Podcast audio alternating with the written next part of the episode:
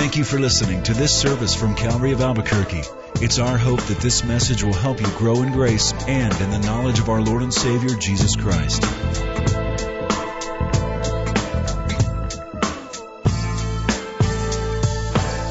Father, our worship continues as we read your book.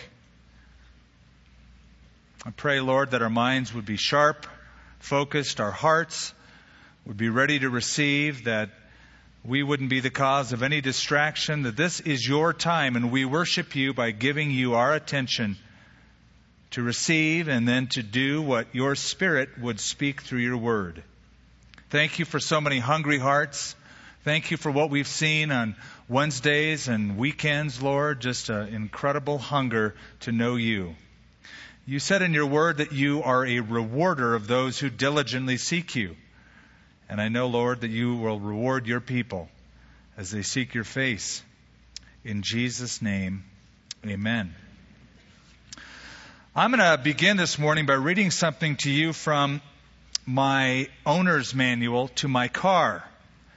It's the scheduled maintenance guide. Now, I got to confess, I have never read this until yesterday. Insight into my car, but it's uh, it begins this way. Regular maintenance is essential to obtaining the highest level of performance, safety, and reliability from your car. This booklet is designed to help you make sure that your vehicle receives proper and timely maintenance.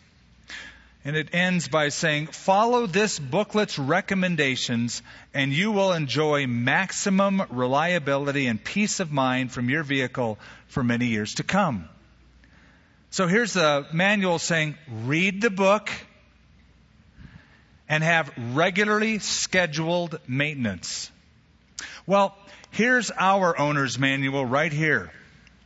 And the commandment we're about to read, you might say, is God's maintenance law for our lives to ensure that you live a peaceful life at maximum capacity. It's the designer's guide to your life. We call these the Ten Commandments, these ten words that God gave to Moses on Mount Sinai. And today the fourth commandment is part of the ten but I would rename this fourth commandment as the tender commandment. It's tender. It shows the tender graciousness and mercy of God in writing into the script the command to relax, to rest, to take a weekly vacation. Or you might put it this way you need a vacation from your vocation. And keep in mind, or try to imagine, how powerful this statement would be to the children of Israel. Remember the setting, they're in front of Mount Sinai. And the mountain was quaking, and there was lightning and fire, and the people were down below saying to Moses, Hey, you go up and hear from God. We're not going to go near. They were in fear of this great and awesome God. And so he gives the first commandment, worship no other gods, and the second, no graven images. And then you get down to the fourth commandment. And by the way, take a day off. Wow. Radical. For two million slaves who didn't know what a day off was in Egypt, who were oppressed and maligned and exploited for years by the Egyptians, for God to write into the top ten, relax, and that's an order. By the way, it is an order. It is a commandment. It's a positive commandment, but it's a commandment. And I would say that God's a pretty good judge of human character. He knows we need a commandment in this area. I venture to say that this message will speak to a great number of people who live their lives with a pedal to the metal, always living at full bore. In fact, it seems that breaking the Sabbath is the one commandment some people actually brag about breaking. I haven't taken a day off in four years. What, we're supposed to applaud at that? That's a good thing. That shows us your great work ethic. Vacation, ha! Huh, what's that? Some people actually brag about breaking it. Somebody once said, We've become a generation of people who worship our work, who work at our play, and who play at our worship. Face it, our society places such a high value on what you do. So that when we meet somebody, we say, Hey, what's your name? And we shake their hand. And typically we ask the second question, What do you do for a living? Because we equate what they do with the value of who they are. Well, something to make a note of, and we haven't even gotten into the commandment yet, is you'll notice that this is a positive, not a negative commandment. It's one of only two positive commandments in the top ten. Most of them are cast in the negative light. You shall not, you shall not, you shall not. Until we get to the fourth commandment, this is put in a different manner. It's put in the positive, not the negative. And the fourth and the fifth commandment are in that manner. Notice the contrast. Go back with me to verse 3. You shall have no other gods before me. Verse 4, you shall not make for yourself a carved image. Verse 5, you shall not bow down to them. Verse 7, you shall not take the name of the Lord your God in vain. But now, the difference. Verse 8, remember the Sabbath day to keep it holy. Six days you shall labor and do all your work, but the seventh day is a Sabbath of the Lord your God. In it you shall do no work, you nor your son, nor your daughter, nor your male servant, nor your female servant, nor your cattle, nor your stranger who is within your gates. For in six days the Lord made the heavens and the earth and the sea and all that is in them, and rested the seventh day. Therefore, the Lord blessed the Sabbath day and he hallowed it.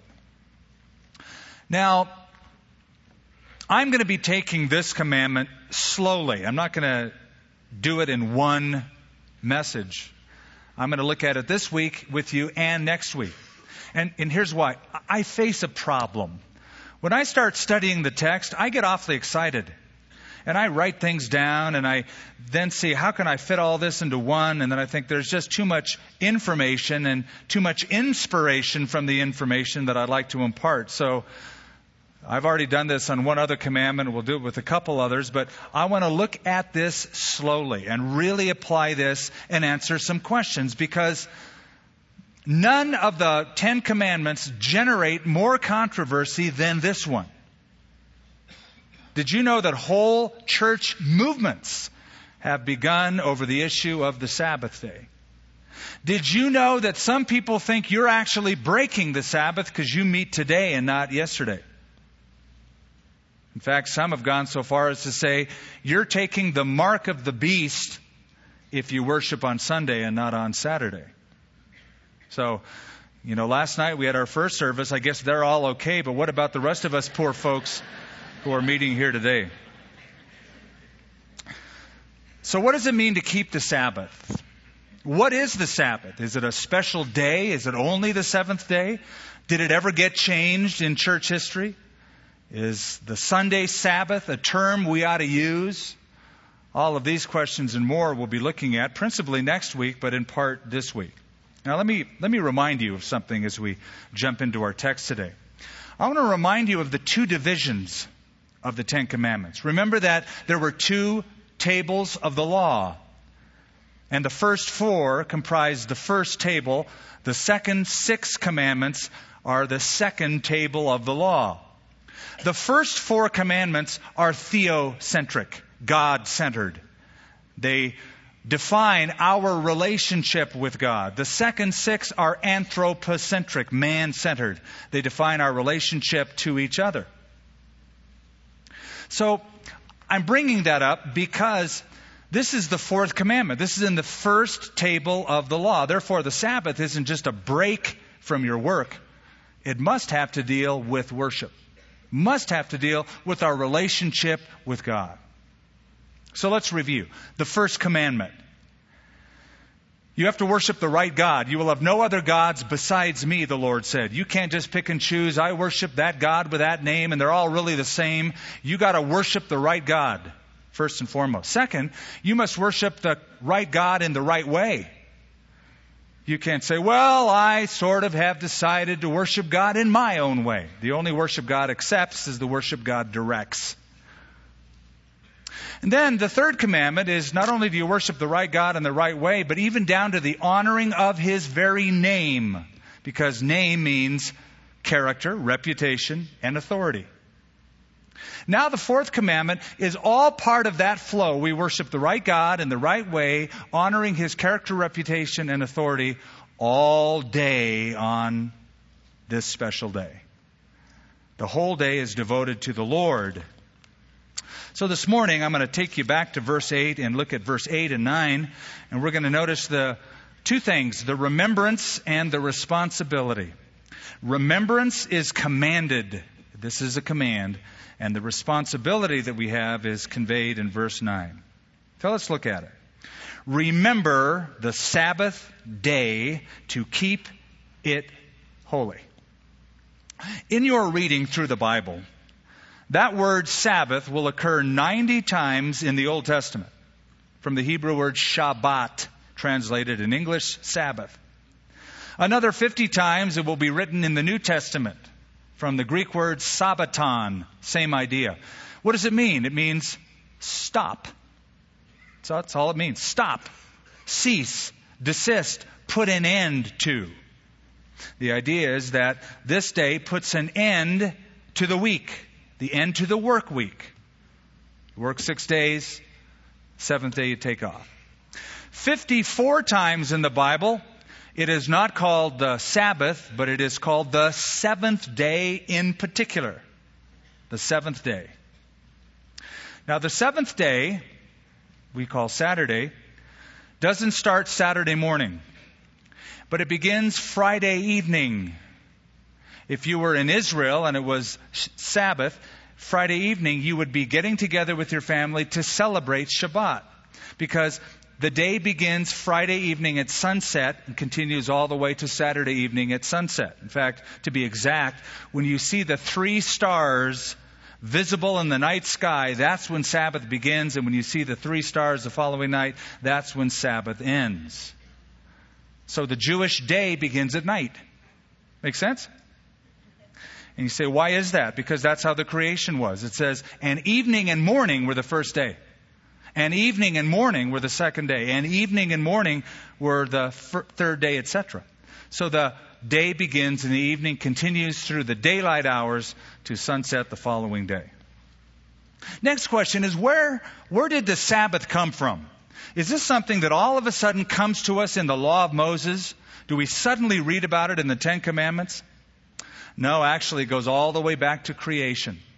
Here's a quote from Genesis chapter 2. On the seventh day, God ended his work which he had done, and he rested on the seventh day from all his work which he had done. And God blessed the seventh day, and he sanctified it. So, way back at the time of creation, the pattern, six and one, six and one, was established. Way before Moses. But, when the children of Israel are taken out of the land of Egypt and brought through the wilderness, the Sabbath law is reintroduced and expanded. And here's an example. While they were in the wilderness, this weird substance came from heaven and landed on the ground every morning. It was called manna. And the Bible says it looked like white coriander seed, but it tasted like wafers mixed with honey. So it was like the Krispy Kreme donuts in the Old Testament on the ground every day, the breakfast of champions. This is how it would work according to God's law. He said, Six days you shall gather it, and you only gather enough for one day. But on the sixth day, gather twice as much, because God said, On the Sabbath, the seventh day, there won't be any on the ground. So on the sixth day, you gather twice as much so that you can be at home leisurely eating what you picked up the day before. Exodus 35 further expands it. The Lord says, Don't even start a fire. Don't kindle a fire in any of your dwellings throughout the camp of Israel. Now look at verse 10. We already read it. But you'll notice that on the Sabbath day, you're to take the day off. Your kids are to have the day off.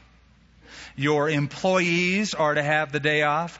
Even your pets get the day off. All of the animals don't work. I heard a story about a, an angry church member who went up to his minister and said, I called you all day Monday and was unable to get through to you. The minister said, That's because I take Mondays off. And the church member said, What? What do you mean, day off? You take the day off. Even the devil doesn't take the day off. And the minister said, You're right. And if I didn't take the day off, I'd be just like him. so God says, You all take it off. Everybody takes it off in your dwelling. Uh, something else about the Sabbath, since we're giving some background on it, I think it's also important. Did you know that the Sabbath law did not just include the Saturday Sabbath, it included special other days for Levitical feasts. They had the Feast of Trumpets, Feast of Tabernacles, and smattered throughout the year, besides the Saturday weekly Sabbath, there were special other Sabbath days. For instance, this is Leviticus 23, the Feast of Trumpets. On the first day of the seventh month, you shall have a Shabbat, Sabbath. For the Feast of Tabernacles, we read, The feast shall be kept for seven days. Uh, the first day shall be a Sabbath to the Lord, and the eighth day shall be a Sabbath. So, understand, the Sabbath was once a week and also other days throughout the year. Oh, but wait, there's more. Not only was there Saturday and other days throughout the year, there was a Sabbath year. Did you know that? A Sabbath year, a whole year you're to take off. You go, sign me up for that one. This is how it worked. Just like there was a pattern of six days and one day for rest, there was a pattern of six years and one year for rest. There's a week of years. That helps when we get to Daniel 9, especially and the 70th week of Daniel. But this is how it was operated. God said, For six years you work the land. You sow, you reap, you till, you take in. But the seventh year, you hang out all year long. And God says, I'll so bless your endeavors in the land that all you have to do is go out and take whatever grows by itself. It's done for two purposes. Number one, to keep people from depleting the minerals and the richness of the soil. Number two, to remind them that the land doesn't belong to them, but it belongs to God. Now, why am I giving you all this background? Because sometimes you'll meet someone who will take great pride that they are Sabbath keepers. I keep the Sabbath, in contrast to you who don't keep the Sabbath. And I always ask, do you really keep the Sabbath? Oh, yes. very, very adamant. It's God's commandment. Okay? So that means you keep the Saturday Sabbath. That's right. And you keep those other days during the year. They go, uh, what other days are those? And I'll remind them. And I said, it also means that once every seven years, you take the year off, right? You just live by faith. You just trust God for that year and you don't do any work. Well, no, I don't do that. I said, well, that's part of the law too. That's part of God's pattern as well. Well, that was then. That didn't count. However, for God it counted. In fact, it counted very much that His people were to keep that sabbatic year as well as the day because did you know that one of the reasons the children of Israel were expelled from their land and taken to Babylon for 70 years is because they didn't do that? That's right. They didn't take God seriously on the 70th or the 7th year. And for 490 years in the land, they disregarded this seventh year process. So, the Lord booted them out of the land. And this is why. This is 2 Chronicles 36. To fulfill the word of the Lord until the land enjoyed its Sabbaths. As long as she lay desolate, she kept the Sabbath to fulfill 70 years. If you don't keep it for 490 years, that's 70 sabbatic years, you owe me 70, bye. He took it seriously. Well, look what God's people were told to do in verse 8. Here's the commandment Remember the Sabbath. The Hebrew word zakar, remember. Now, what does that mean? Does that mean you just sit around and contemplate it? That mean you just let the thought come to your mind, oh, I remember today's Sabbath. There, I kept the commandment. I remembered it. It came into my mind. No, it must mean more than that. And it does. Joseph was in prison and he told the cupbearer who was going to go back and work for Pharaoh, he was restored to his position. Hey, when you get out of jail and you're working for Pharaoh, remember me. What did Joseph mean? Did he mean, while you're working for Pharaoh, have fond thoughts of me one day? You know, call me to mind, smile when you think about my name? No, get me out of here. Remember me. The idea of this very strong command, and by the way, it is put in the Hebrew form called the infinitive absolute. It's a very strong, positive, emphatic commandment. And it means to call to mind, to contemplate, or to ponder in order to elicit the proper response.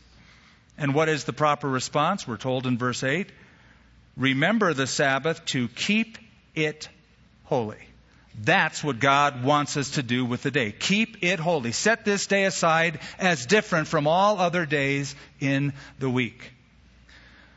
Simply said, you might put it this way God is saying, set a day apart for me. For me. To do whatever I want, what I love, what I like. Question How many of you are married today? Go ahead, don't be ashamed. Raise those hands up. And some do this, like. Okay, those that are married, how many of you have ever heard of or practiced what's called a date night? A date night. More hands should be up than that, but that's okay. And here's why it should be. A date night is a covenant that a husband and a wife make that say, as, as we grow and as life gets busy and we have kids and we have our careers, let's not neglect the bond that you and I have. Let's reconnect. Let's nurture each other. It's not about the kids tonight. That's a babysitter. It's not about other couples, it's about us. It's our date night. It's a night or a time set apart wholly just for us. When my son Nathan was growing up, we had a, a day. My wife invented the term. She called it an I Love Nathan Day. And uh, every time he heard this term, he lit up. My wife would say to Nathan, Hey, do you know what today is? He'd go, No, what? She said, It's an I Love Nathan Day and his eyes would light up and he got so excited because this is what it meant.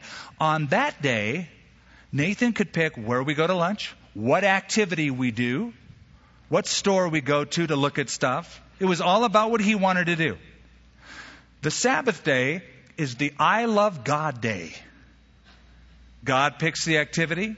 It's all about Him. It's what He likes. It's what He loves. And He's to be honored. Back in 1924, Eric Liddell ran the Olympics in Paris. Now, you'll recall Eric Liddell if you saw the movie Chariots of Fire. And I told the story last night and I didn't do his imitation, his voice, so some people felt slighted.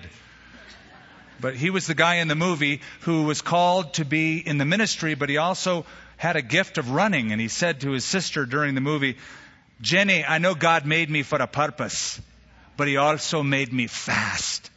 And when I run, I feel his pleasure. Okay, so anyway, that aside, that's the guy who said that. No, no, no, no, no. You don't have to clap at that. It's just a goofy little thing that I do, and people sort of expect it now. Anyway, his strongest run was the 100 meter. Here was the problem. In 1924, in Paris during the Olympics, the heat was run on Sunday. Eric Liddell refused to run. He wouldn't do it he backed out of the race. The day the heat was going on, he was preaching in a church. A few days later, he announced he would run the 400 meter. People who knew the race and knew him, what he had trained for, said, You don't have a chance in heaven to win that race. Not only did he run the race, he won the gold medal and broke the world record. And he said, I honored God, therefore God is honoring me with this race.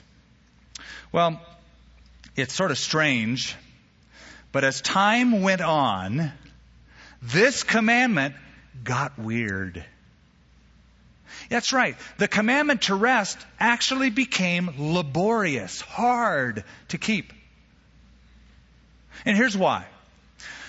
When the children of Israel came back into the land after the captivity, they were so gun shy, they didn't want to hurt God or break any of the commandments. They developed a list of 39 activities you could not do on the Sabbath, else you'd break it. You say, well, that's just a list of 39. Well, those 39 translated into 24 chapters written in the Babylonian Talmud that was a discussion of what you can and can't do on the Sabbath. For instance, the law says you can't bear a burden, lift something heavy on the Sabbath. So they had paragraph and page after page of what it meant to bear a burden on the Sabbath. Questions like, can you lift a lamp? You know, I got a problem. It's dark and I have a candle and I want to see what's in that room. Can I lift the lamp and walk into the room or am I breaking the Sabbath by bearing a burden? Can a woman wear a brooch, a pin, a decoration on her dress. Because maybe she's bearing a burden by putting that on. Can a person wear artificial teeth on the Sabbath? I didn't make that up. That's in the Babylonian Talmud. I'm sure the false teeth weren't that great looking 4,000 years ago, but they talked about it. What about if my child cries and I need to pick up my son or daughter? Am I bearing a burden? All of this was deliberated on and talked about. So can you see? They lost the very idea of the Sabbath rest. After keeping the Sabbath, they needed a vacation. It was hard. No wonder Jesus finally said, look, the Sabbath was made for man. Man wasn't made for the Sabbath. They had so twisted it over time, it became easier to work six days than to rest one. So, God's people were called to remember the Sabbath call to mind, contemplate, recall in order that it might elicit the proper response of setting it aside as totally for the Lord. So let me encourage you, remember it. Say, well, I try. How do I remember it? How do you remember anything? If you're like me, you got to write it down. How about that? Write that down in your appointment book. Hang out. Chill out. Veg out all day long. Write it into your schedule. Now, look at the very next verse. Remembrance is commanded, but there's also a responsibility that is implied and conveyed and even commanded by the next verse. Six days you shall labor and do all of your work. So, verse 8, God allocates time for enjoyment. Verse 9, God allocates time for employment. Remember to rest. You need a vacation, but remember to work. You need a vocation. So that when you take the day of rest, it really is something that is different. In the Bible, work is commended. Hard work, even labor, is exalted, not put down. Sometimes people will say, well, you know, work is part of the curse. No, it's not. Work is not part of the curse. It's the laborious toil that comes from God cursing the earth. Remember, curse is the ground for your sake. In labor you shall eat of it. It's not the work that is, is a curse. God put man in the garden to tend it, to keep it, to work at it. Listen to Ecclesiastes chapter 3. To everything there is a season and a time for every purpose under heaven. A time to plant, a time to pluck what is planted, a time to build up, a time to tear down, a time to cast away stones, a time to gather, a time to sow. All of those activities are what?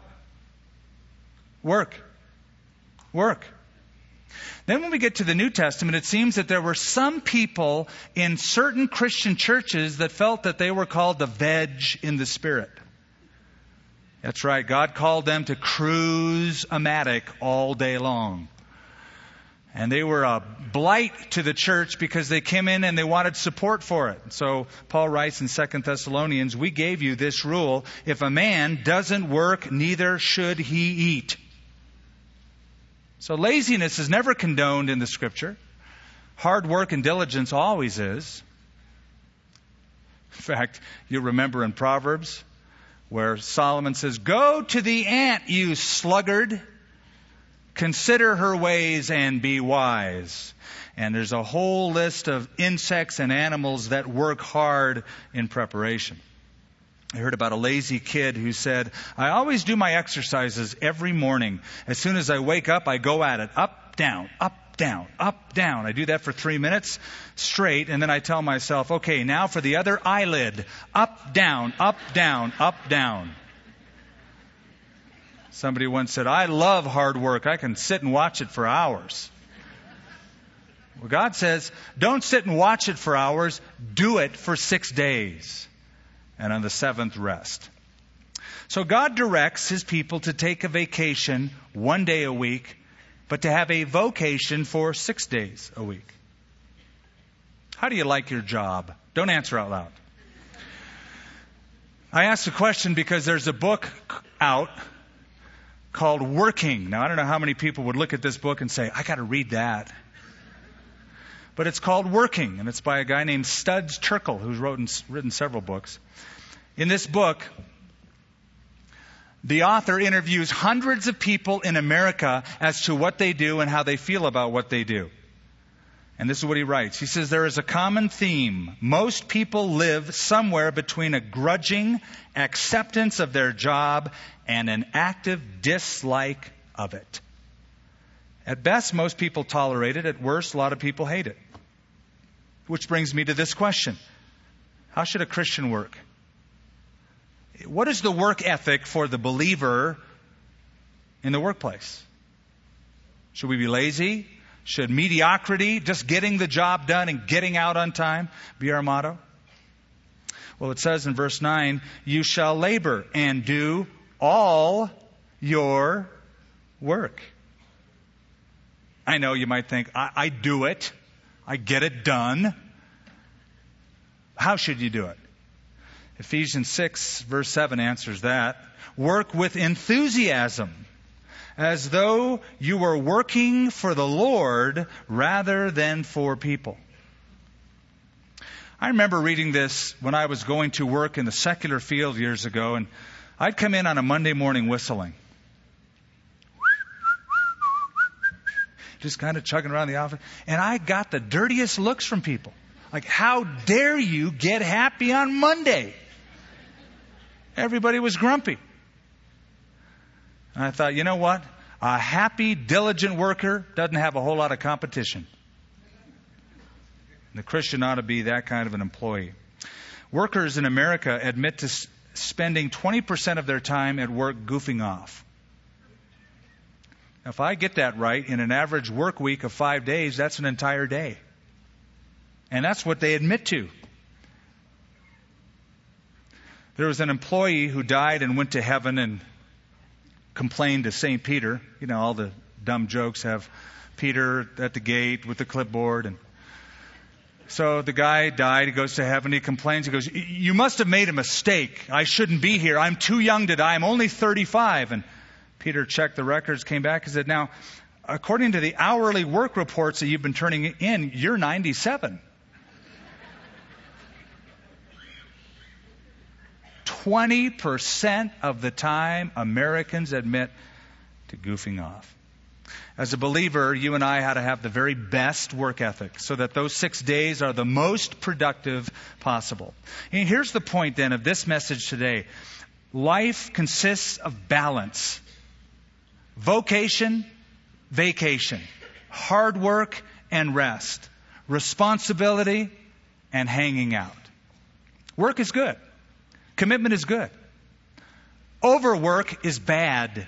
Overcommitment is bad. And if you're the kind who brags about breaking this commandment, I haven't had a day off in so many years, I feel sorry for your family or anybody that tries to get close to you.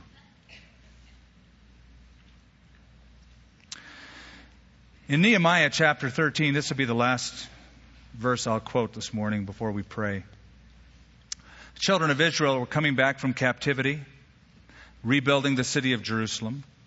This is what that prophet Nehemiah noted.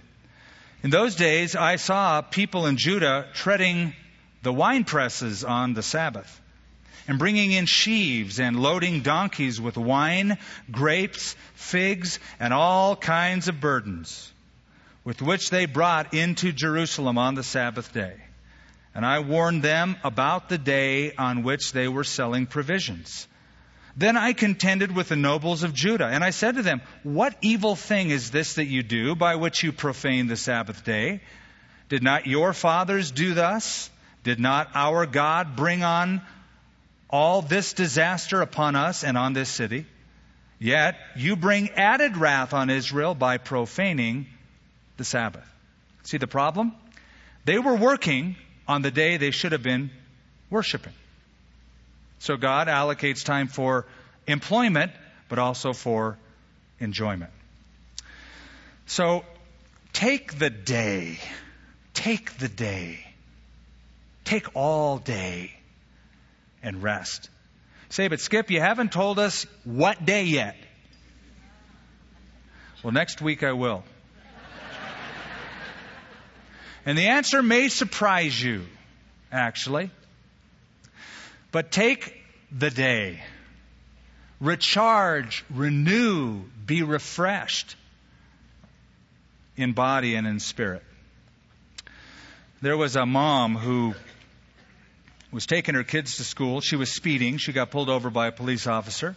Police officer gave her a warning, told her to stay under the speed limit. She never had done that. She always loved to speed, get her kids barely on time. So she pulls out of where she had been pulled over very slowly, waving at the police officer and staying the speed limit. And as they're going along, she said, What is that noise? And one of the boys said, That's the noise of slow. We've never heard that sound before. Some of you need to hear that sound. You need to hear it once a week. In fact, I'm going back to this owner's manual for my car. Listen to what it says. Your dealer may recommend more frequent maintenance intervals or more maintenance services than those listed in the scheduled maintenance log. So, I don't know when the last time you heard this in a sermon, but chill out. Relax. And that's an order. Let's pray. Heavenly Father, we thank you for your ten commandments and we thank you for the tender commandment.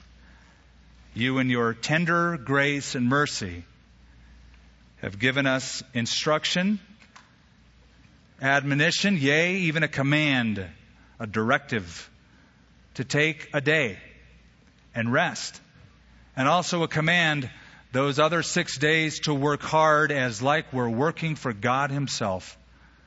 I pray that we would be very productive. I pray that we would be hard, diligent workers, reflecting a creative and diligent creator, but then also reflecting your image, taking time to be renewed, refreshed. In Jesus' name, amen. Thank you for listening to this service from Calvary of Albuquerque. If you would like more information about what you've heard in this message or about Calvary of Albuquerque, please visit our website at www.calvaryabq.org. If you have made a decision to follow Christ or would like someone to pray for you, please leave a message with our Prayer Watch line at 505 344 3658. Thank you and God bless.